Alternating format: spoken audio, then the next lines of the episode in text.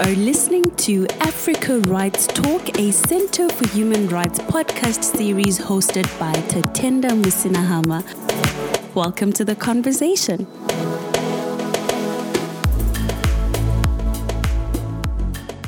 Today we have Ms. Dianah Msipa from the Center for Human Rights, and we are going to be talking about the right um, to access to justice for persons with disabilities. Dianah, welcome. Thank you so much, Tatenda, for having me. It's a pleasure to be here.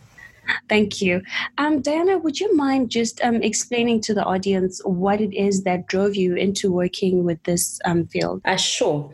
Um, well, I have a, a, legal background. I'm from a legal background. So I started off my career in law as a criminal prosecutor.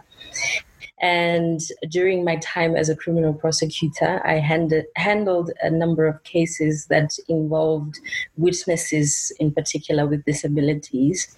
And I think those having handled those cases without any uh, prior training or knowledge on disability rights or how to accommodate persons with disabilities uh, made it clear to me that there was definitely a gap in terms of knowledge uh, on how to assist persons with disabilities to access justice on an equal basis with others. So that is the the singular thing that I think sparked my interest in this area. So I went on to do a master's degree that focuses on uh, the rights of persons with disabilities, particularly the right to access to justice. Can you describe the nature of your work with the Disability Rights Unit at the Center for Human Rights? Certainly. So, the unit the unit's main vision and mission is to address the rights of persons with disabilities on the African continent. And we do this in various ways, uh, such as conducting research on disability rights standards and norms, and also building the capacity of various stakeholders, including governments, national human rights institutions, academia. So the work that the unit does is quite varied uh, in nature. So we have academic programs. I mean, given the fact that the the unit is within uh, housed within the, the faculty of law we do have academic functions that we fulfill so we have academic programs such as the masters in disability rights in an african context which is actually the very first uh, master's degree on the continent focusing solely on the rights of persons with disabilities and uh, we also have the advanced short course on disability rights in an African context, which we offer on an annual basis in March. So it's an advanced course that takes place for a week um, and it brings together people from academia, civil society, government, and so on and so forth who have an interest in learning about disability rights from a human rights perspective. Um, we also have a publication that is dedicated to um, the rights of persons with disabilities. It's an accredited um, uh, journal known as the African Disability Rights Yearbook. Um, so the aim of the yearbook is to um, encourage as much homegrown African scholarship around uh, African disability rights as much as as possible. Um, we also hold an annual Disability Rights in Africa conference, which is held every uh, year in November. So this brings together uh, p- people who are working on disability rights issues. The annual Disability Rights in Africa conference brings together different people from the region. The second thing is that both these instruments require uh, all staff working in the administration of justice to receive training on how to ensure that persons with disabilities access justice on an equal basis with others. What are the relevant human rights treaties for access to justice for persons with disabilities? And how do these treaties really impact the persons with disabilities at local level? To answer your first question on what are the relevant human rights treaties dealing with access to justice, um, I will say that there are two uh, disability specific international human rights instruments that provide for the right to access to justice. So, at the global level, we have the Convention on the Rights of Persons with Disabilities, or the CRPD in short. And at the regional level, we have the Protocol to the African Charter on Human and People's Rights on the Rights of Persons with Disabilities in Africa. In short, the African Disability Protocol. Now, both these instruments uh, provide for the right to access justice in Article 13. So, Article 13 of the CRPD is on access to justice, and similarly, Article 13 of the African Disability Rights uh, Disability Protocol is also on access to justice. Uh, so, both of these uh, provisions in these instruments state that all persons with disabilities, without exception, are entitled to enjoy the right to access to justice on an equal basis with others. Now, these provisions also state how access to justice is to be achieved. And the first is through the provision of accommodations. So the CRPD uh, provides that uh, states parties must provide procedural and age appropriate accommodations. Similarly, the African Disability Protocol states that uh, states parties must provide procedural, age, and gender appropriate accommodations. Um, just to explain what we mean by accommodations, uh, an accommodation is simply any modification or adjustment to the way things are normally done. So, for example, where normally uh, court cases take place in public, right? They are open to the public. Anyone can sit in the gallery and observe the, the court proceedings taking place. However, for certain witnesses, um, they might require an accommodation or an adjustment or modification to that specific procedure by simply by holding those proceedings in private. So that means only allowing the necessary personnel to be in there and no more. So the impact of that accommodation is that it can assist someone to uh, communicate more effectively by eradicating eradicating the anxiety that probably is associated with uh, having to speak in front of a number of people. So that is an example of an accommodation that may be made uh, to enable someone to uh, testify effectively in a court of law. So the second requirement um, uh, for access to justice in both of these instruments is the requirement for the training of those working in the administration of justice. So, this includes police and prison staff, court staff, anyone who is working in the administration of justice has to receive training on how to provide accommodations in the criminal in the not just the criminal justice system but in every uh, uh, arm of justice every system of justice to ensure that persons with disabilities can participate on an equal basis with others. Now, the African Disability Protocol um, has additional requirements that you do not find in the CRPD. Um, the, the rationale or the reason for this is because the African Disability Protocol contextualizes uh, the rights issue to the African context, right? So the, the additional requirements that are in the African Disability Protocol include the following. First, states parties are required to ensure that customary law processes are inclusive. So, as we all know, in the African uh, legal system, we do have customary law processes, and the CRPD does not reflect on this but the African Disability Protocol does. To uh, so states are required to ensure that when they look at the justice system, they also take into account the customary law processes. The second difference, or the second requirement that is in the African Disability Protocol, which you do not find in the Convention on the Rights of Persons with Disabilities, is the requirement for the provision of legal assistance, including legal aid. In our African context, persons with disabilities in particular uh, face a lot of economic hardships, economic challenges, and um, affording legal counsel is one of the main barriers that persons with disabilities in Africa face. And this is why the, the African Disability Protocol has a requirement for the provision of legal assistance, including legal aid. Um, the second part of your question, Tatenda, um, was what impact does it ha- do these treaties have at local level? Um, just to answer that very simply, I would say that it depends on the place of international law in any given country, right? So um, some nations, some countries are dualist states, and whilst others are monist states. So the dualist states would require interna- all international treaties to first be domesticated through an act of parliament in order for them to be binding at domestic level.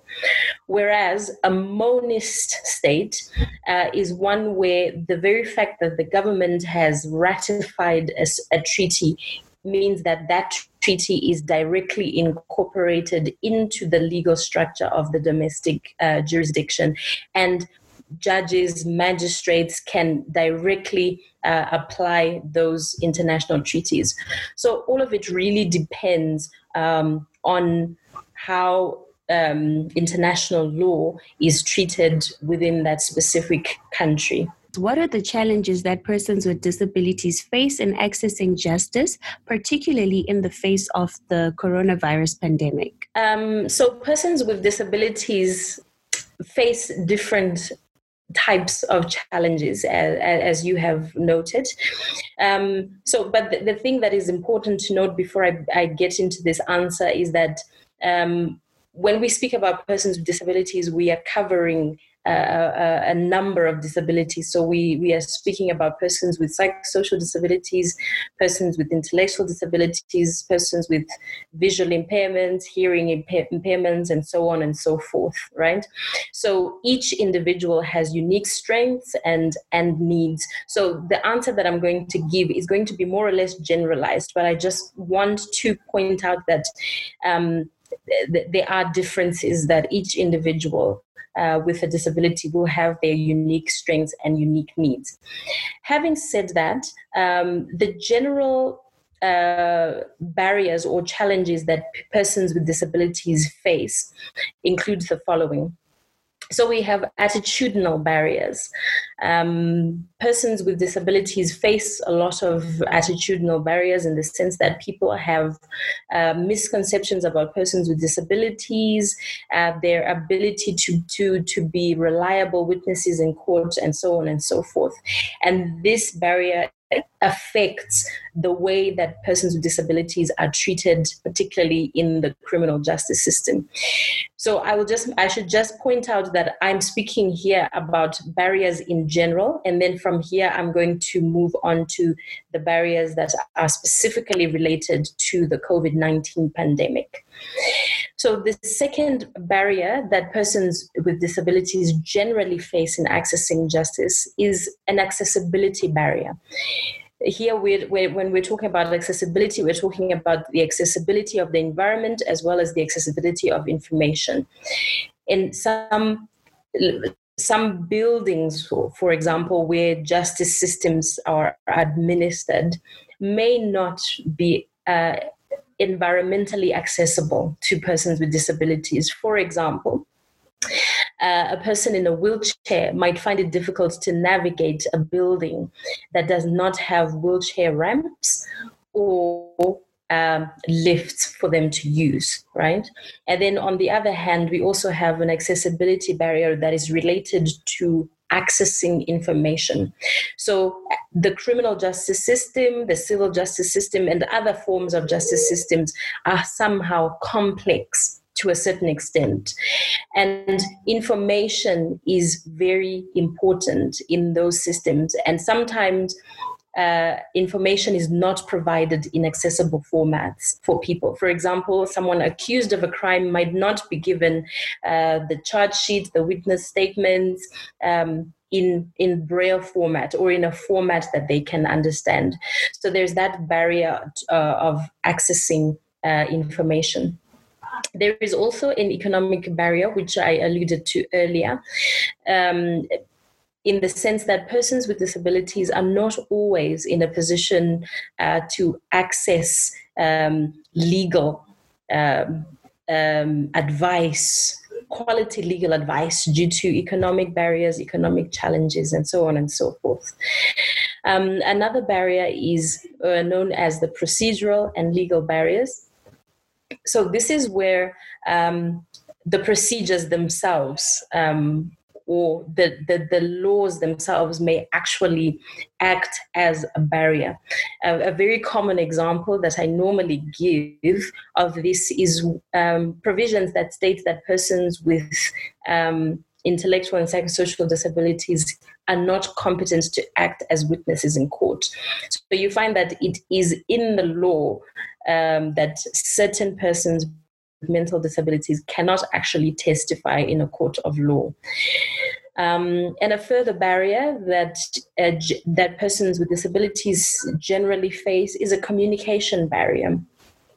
Um, persons with uh, uh, hearing and speech impairments may not always have um, sign language interpreters, for example, readily available to assist them to communicate at the different stages in the criminal ju- in the justice system. I keep referring to the criminal justice system, but we need to think about it more more broadly, the justice system in general. And the final general barrier is the um, lack of i think i already referred to this but the lack of accessible information. Now in terms of um, barriers that have arisen specifically as a result of the COVID 19 pandemic um, is, as you know, as you are aware, um, governments across the world have asked people to stay at home. They have instituted lockdowns and asked people to stay at home. So, justice systems, including in South Africa, are resorting to the use of technology to hear cases, for example um, and also to even postpone cases that may have already uh, begun. So the problem here with with pers- for persons with disabilities is sometimes they do not have access to computers, uh, telephones. Um, uh, mobile phones, uh, smart smartphones that they can use, or even internet or a, wi- a reliable Wi-Fi connection to enable them to to partake of of in in in, in these processes. So that's one challenge. Um, the other challenge in respect of t- uh, technology is that uh, the technology may not be accessible to, to certain persons with um, disabilities. For example, the use of closed captioning for persons with hearing impairments or the availability of sign language interpreters um, for, uh, for persons with speech and hearing impairments.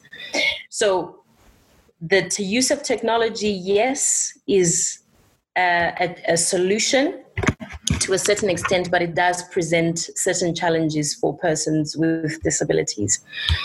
Um, another specific ch- uh, challenge that has arisen as a result of the COVID 19 pandemic is the escalation of domestic violence. Um, uh, so I think you will have heard in recent media reports that domestic violence is on the rise. Now, for persons with disabilities, um, violence and abuse is generally higher uh, than uh, in, in comparison to persons without disabilities. So even in the the the the, the COVID during the, the lockdown period, persons with disabilities are also being subjected to abuse at a higher rate than normal. And so this is another challenge that is also arising for persons with disabilities. Um, and uh, the the final challenge, I think, which is directly connected to the COVID nineteen pandemic is the lack of access to information. I think, as you will know, you know the government is keeps sending out information about the diff- the levels that we're on, what what is allowed on level four, uh, in level four lockdown, what is allowed in level three, and so on and so forth. Right. So the information on on the COVID nineteen pandemic is rapidly evolving and affecting many areas of life. So information is vital at this time. But however, information is not always available to persons with disabilities in accessible formats. I get a number of texts on my phone uh, from the government with um, advice on stay at home, you know, maintain social distancing, and so on and so forth. But I can imagine for persons with disabilities who don't perhaps don't have access to a mobile phone or perhaps are not able to access this kind of information how left behind they are in terms of access to information mm-hmm. so let's suppose that in a in an incident where there's violence like you pointed out earlier. Are there additional barriers in terms of accessing police stations because already there are travel regulations, travel restrictions? How much does this impact their right to report cases and for those cases to be to be heard and tried in a fair and just manner? Okay, um, so the, I think there is a significant impact on the ability to report. I think it, we must note in the beginning, right from the start, that the ability of persons with disabilities to report is generally uh, problematic, even without uh, the, the COVID 19 pandemic, in the sense that most of the, the, the violence is perpetrated by people who are in a carer role or a support role. So, family members, persons who are uh, providing care to persons with disabilities. So, you find that th- these are people that they rely on for assistance they rely on them for for for for help on to to just perform daily activities so with the covid-19 pandemic there's also the issue of okay, uh, traveling, right? Traveling to a police station. In the case where the, the perpetrator is someone who is within your home, you're going to need their assistance to go and report. And with the restrictions on travel, I think that also makes it uh, quite difficult for persons with disabilities to go and report uh, any such cases. I will say, however, that particularly in South Africa, the courts are allowing cases to be heard, um, and they are allowing only people who are material in the case to to to to attend court. Um, and so there is this possibility, but also let us bear in mind that persons with disabilities often require assistance from other people, and it becomes uh, much more difficult when there's travel restrictions. It becomes much more difficult when the person that they're relying on could possibly be uh, the person who is perpetrating that violence. So there is a need to, to definitely look into uh, the situation of persons with disabilities, specifically in relation to domestic violence and abuse. So, what are some of the recommendations that you would um, proffer for advancing access to justice for persons with um, disabilities, generally speaking, and particularly in light of the pandemic? Okay, um, so the very first recommendation I, think would be to provide accessible information. Um, as I already mentioned earlier, you know, the, the COVID 19 pandemic has made it necessary for us to access information very quickly as the situation is changing rapidly. So it's important that uh, we don't leave persons with disabilities out. And in order to do so, we need to provide information in accessible formats that persons with different types of disabilities can access. Um, secondly, I would say that we also need inclusive decision making platforms, right? Um, so f- I would I would suggest that persons with disabilities, organizations of persons with disabilities be consulted um, in terms of decision making about uh, um, how to keep people safe, particularly persons with disabilities safe during the, the, the, the pandemic. I think including persons with disabilities in decision making is particularly important just to, for example, understand how IT solutions uh, can be inclusive. You will need to involve persons with disabilities in that specific discussion. Um, the other recommendation that I would have is that in light of the fact that persons with disabilities do rely on other people for support, uh, we should take into account the fact that family members and caregivers should continue to provide support to persons with disabilities, specifically uh, when it comes to going to court, um, anything that is related to the uh, justice system. Yes. Um, so these are, I think, the the recommendations that that, that I would offer.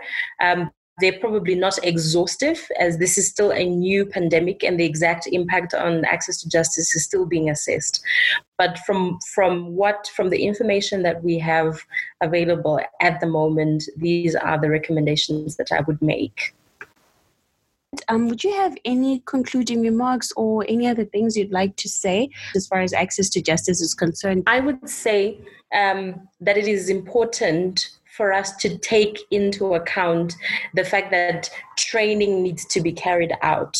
Um, access to justice is still relatively new uh, particularly in relation to persons with disabilities. The provision of accommodations is still a relatively new concept.